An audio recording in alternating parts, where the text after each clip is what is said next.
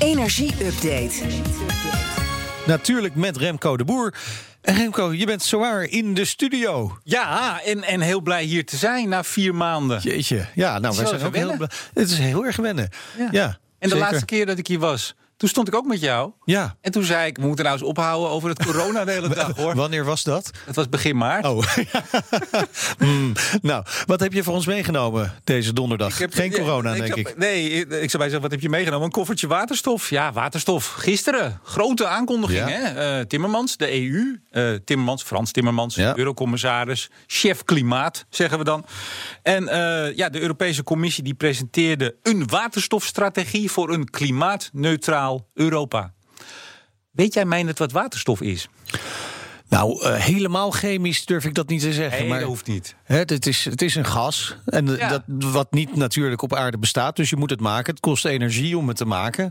En als je het eenmaal hebt gemaakt, dan kun je er wel leuke dingen mee doen. Maar eh, er is volgens mij te weinig groene energie om op zo'n grote schaal groene waterstof te maken. Het wordt meestal gewoon met fossiele brandstoffen Ja. gemaakt. Heb je er wel eens over gedacht om een energie-update gewoon te doen? Want jij, kan- jij, jij komt al, jij komt al een heel eind. Je komt in ieder geval verder dan de NOS gisteren. Want die melden dat het een energiebron is. Nee, dat is het niet. Precies. En Het is meer een batterij, zo zou je het kunnen zeggen, ja, toch? dat is wel heel belangrijk, dat verschil. Want je zegt het goed. ehm, en bij de NOS hadden de energiemensen, eh, dit hadden de energiemensen niet gemaakt. Moet ik er altijd even bij zeggen. Iemand had het getikt. Maar goed, dat was de hele dag nieuws. Een energiebron heeft Europa. Nee, dat is het niet. Het moet gemaakt worden. Ja.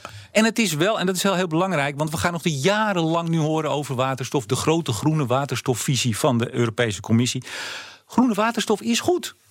Dat hebben we ook nodig. Dat moeten we gaan maken. Vooral bijvoorbeeld voor sectoren waar het heel veel lastiger is om het bijvoorbeeld met elektriciteit te doen.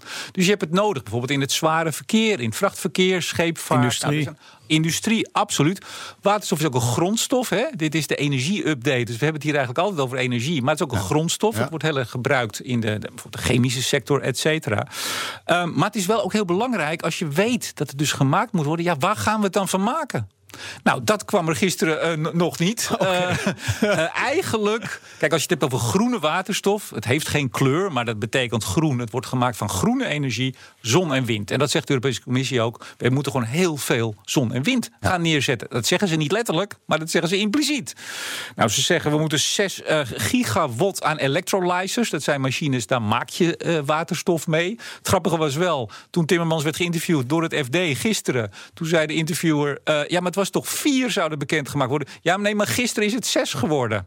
Oh. 6 gigawatt. Ja. En als je weet dat we nu eh, misschien 100 hebben, dus hoe dat nou ge- precies gegaan is, dat we in een avondje Ja, van 4 even. naar 6. Ja. Maar dat zegt wel iets over. Het zijn grote getallen, het is ambitie, het is visie. En hoe gaan we dat nou doen? En dan is een heel belangrijk punt: blauwe waterstof.